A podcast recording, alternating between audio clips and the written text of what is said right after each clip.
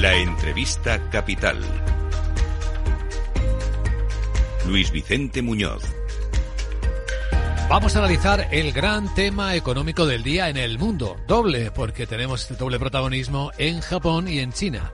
En Japón, con la decisión del Banco Central japonés de todavía sostener su política monetaria ultralaxa, a la espera de ver qué efecto tiene en la inflación, que va moderándose las subidas salariales. Y en China, lo que parece un plan de rescate, del que no tenemos los detalles todavía oficiales, pero que parece que sí ya ha presentado o ha anunciado en el Consejo Político, en el Consejo de Gobierno, el primer ministro Li Chang. Bueno, una gran especialista en los mercados, en la observación del mercado y la economía asiática es Alicia García Herrero, es economista jefe en Asia-Pacífico de Natixis. ¿Cómo estás, Alicia? Muy buenos días desde Madrid. Buenos días. Si empezamos por China, eh, lo que parece estar en curso es, eh, Bloomberg lo llama un rescate, una operación que podría alcanzar hasta los doscientos ochenta mil millones de dólares en compras realizadas desde el exterior por empresas públicas chinas y otras instituciones a través de las bolsas como la de Hong Kong para intentar sostener eh, al propio mercado bursátil, la, la propia economía. ¿Esto es creíble? ¿Es algo que podría hacer el gobierno chino? ¿Se, se maneja esta posibilidad? Bueno, el, el, las empresas públicas chinas han estado comprando eh, títulos bursátiles desde hace tiempo, ¿eh? Eh, porque el mercado en dos mil veintitrés ha sido uno de los peores, bueno, dentro de los grandes, el peor mercado bursátil del mundo, sea Hong Kong que China continental. Entonces, hace tiempo que esto ocurre, lo que pasa es que la diferencia, aunque todavía por confirmar, porque como bien dices, esto todavía no está anunciado eh, con detalle, la diferencia sería que comprarían desde Hong Kong, es decir, que habría entradas de capital en, en esas adquisiciones, sea en la bolsa de Hong Kong, que a través del Stock Connect, que es un vehículo que eh, permite desde Hong Kong comprar bolsa en China continental. ¿Y por qué hacerlo así, no como se estaba haciendo anteriormente? Porque hay fuertes salidas de capital. Entonces, esto hace que entre capital en China, apoye el renminbi, no solo la, el mercado bursátil, sea en Hong Kong que en China continental. Esa es la diferencia, realmente. Las cantidades, francamente, aunque parezcan enormes, bueno, digamos que, que si todo va a bolsa y no hay salidas adicionales, pues debería de llevar a una recuperación. Pero claro, uno también podría pensar que el mercado reacciona con pánico, ¿no? Y dice, bueno, ¿a qué, a qué punto hemos llegado, no? Y, y claro, no está claro que eso eh, no, no sea, al final, el neto eh, sea negativo incluso, si, si hay salidas fuertes de capital. Esa sería la, la gran duda claro. En este momento sobre este proyecto. Bueno, pues esta es eh, una de las primeras preguntas que todos nos hacemos, Alicia, que dudas arroja el proyecto, y otra es si será suficiente para animar una economía que parece tener a la población esperando deflación, digámoslo directamente, precios más bajos para animarse en el consumo interno, y también con un mercado inmobiliario que debe estar pesando un montón, ¿no?, en la propia recuperación de la economía china. Sin duda, o sea, el mercado inmobiliario es un tercio de la inversión en China. Bueno, era, porque ahora crece a menos diez prácticamente desde hace dos años. O sea, es que es, eso es, es parte del motivo por el que China no, no crece tanto como se esperaba, ¿no? Esa, la invers- unos calculitos rápidos. La inversión es un, prácticamente un cuarenta por ciento del P I B. Si un tercio crece a menos diez, pues es que los cálculos son... son fáciles de entender, o sea, esto es muy importante. Los últimos datos de diciembre son aún más negativos en cuanto a aumento de los precios, negativo, ¿no? O sea, caída de los precios en el, del sector. Esto no estamos aún fuera, es decir, estamos ya saliendo, hay todavía exceso de, de producción, o sea, de este exceso de oferta de vivienda. Sí. ¿Qué es esto? Presión deflacionista, como todos sabemos, no hay más que ver lo que ocurrió en Japón en, al principio de los años noventa. O sea, El, el sector inmobiliario está detrás de, es uno de los dos factores principales de, la, de, lo, de las presiones deflacionistas en China. El otro es el exceso de producción, porque la inversión se va a manufacturas en China, toda, porque es lo único, digamos, donde, al menos en algunos sectores, sobre todo eh, las renovables, tiene retornos relevantes.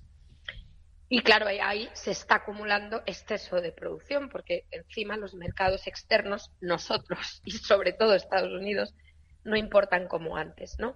Y, y las exportaciones China han cerrado el año, en el año en el, en el conjunto, con crecimientos negativos. Pues claro, esto es deflacionista, porque si tú produces más de lo que puedes consumir y el mundo no te lo compra más, pues esto es, es el motivo, más el sector inmobiliario. Estos son los dos principales motivos de las presiones deflacionistas en China. Esto es muy importante, sobre todo para quienes están mirando en términos de inversores y en China empiezan a estar ya los precios atractivos buscando una oportunidad de, de generar valor. ¿Cómo lo responderías a esa pregunta, Alicia? Bueno, ahí yo creo que eh, en el aspecto positivo, dado que la economía americana se va a ralentizar, que los tipos van a bajar, uno pensaría, ¿no? Y por eso ha habido las subidas que ha habido en las bolsas. Es que en prácticamente todo Asia, menos Hong Kong y China, ¿no? Hasta incluso en Taiwán, antes de las elecciones, la bolsa subía, entre comillas, desmadrada, no por las elecciones, sino por el empuje de la FED, hasta recientemente, ¿no? En China no ha pasado esto. Entonces, muchos dicen, tiene que pasar, tiene que pasar porque es un mercado grande y el dinero va a salir, ¿no? De, de donde ya hay peores perspectivas, o sea, en Estados Unidos, y va a entrar. Grandes dudas. ¿Puede la economía china aceptar un tipo de cambio mucho más fuerte cuando sabemos que las exportaciones no crecen? O sea, hay una serie de dudas sobre si el modelo puede aguantar lo que significaría esa entrada fuerte de capital. Claro, lo más probable es que esa entrada fuerte no ocurra, sinceramente. O sea, aunque las val- valoraciones sean bajas, yo creo que será moderada, incluso con este proyecto de... De, del que me hablabas de, de comprar bolsa afuera. O sea, yo creo que será moderado, en mi opinión, porque todavía las perspectivas de crecimiento, pues hombre, son pues, muy bien que vaya, que esto es el, lo que va a ser la meta del gobierno, casi seguro es un cinco por ciento, pero ya. Todos sabemos que, que les va a costar muchísimo llegar a eso. Entonces la gente sabe que cada vez es menos. Es que ese es el, un poco la perspectiva, que el crecimiento es menos, que los beneficios empresariales son menos, ta, ta, ta. Entonces, yo no creo que haya ese, ese salto de repente a, a bolsa china así que lleve a un boom mmm, brutal. No, pienso, pienso que no va a ocurrir. Bueno, ¿y cuál es eh, tu perspectiva sobre Japón? Después de que el Banco Central en la reunión de dos días ha decidido mantener la política ultralaxa, aunque ha cambiado un poco las perspectivas. Mejora la inflación, sí, que ve moderándose, y, y el crecimiento. Sí. Entonces yo diría lo siguiente. Uno, que los inversores, en el caso de Japón es evidente, no escuchan a los bancos centrales. Creo que pasa en muchos otros sitios, vosotros que lo seguís de cerca lo sabéis, ¿no? O sea, el, el mercado se lanza a descontar cosas mucho antes de que puedan ocurrir. Y el caso del Banco de Japón, o sea, pretender que el Banco de Japón, después de un, de un, ¿no? de un, de un una desgracia como la que ha ocurrido, ¿no? Eh, o sea... Nadie políticamente se atrevería a salir de políticas ultralaxas después de un terremoto. O sea, es que esto en Japón nunca... Aparte que ya no lo esperábamos ni antes. Hablo de Natixis.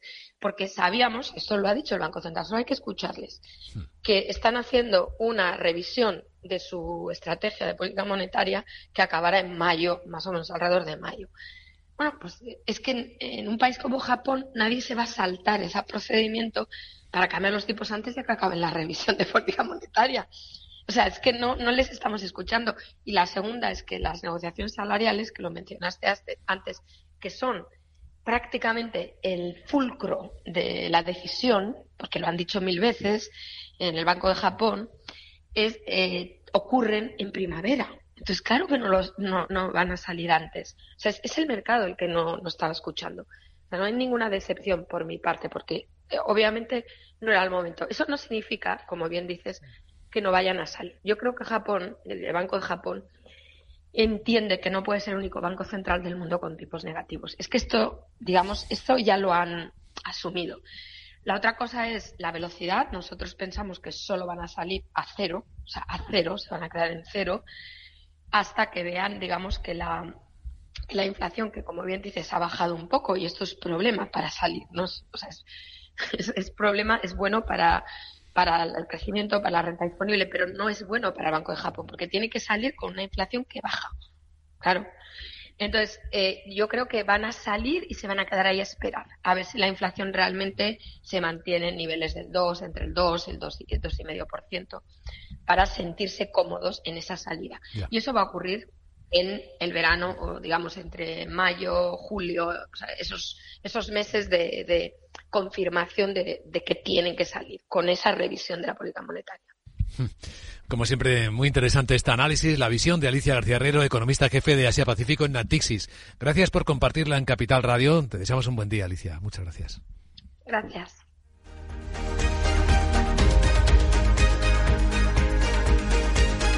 Capital, la bolsa y la vida, con Luis Vicente Muñoz.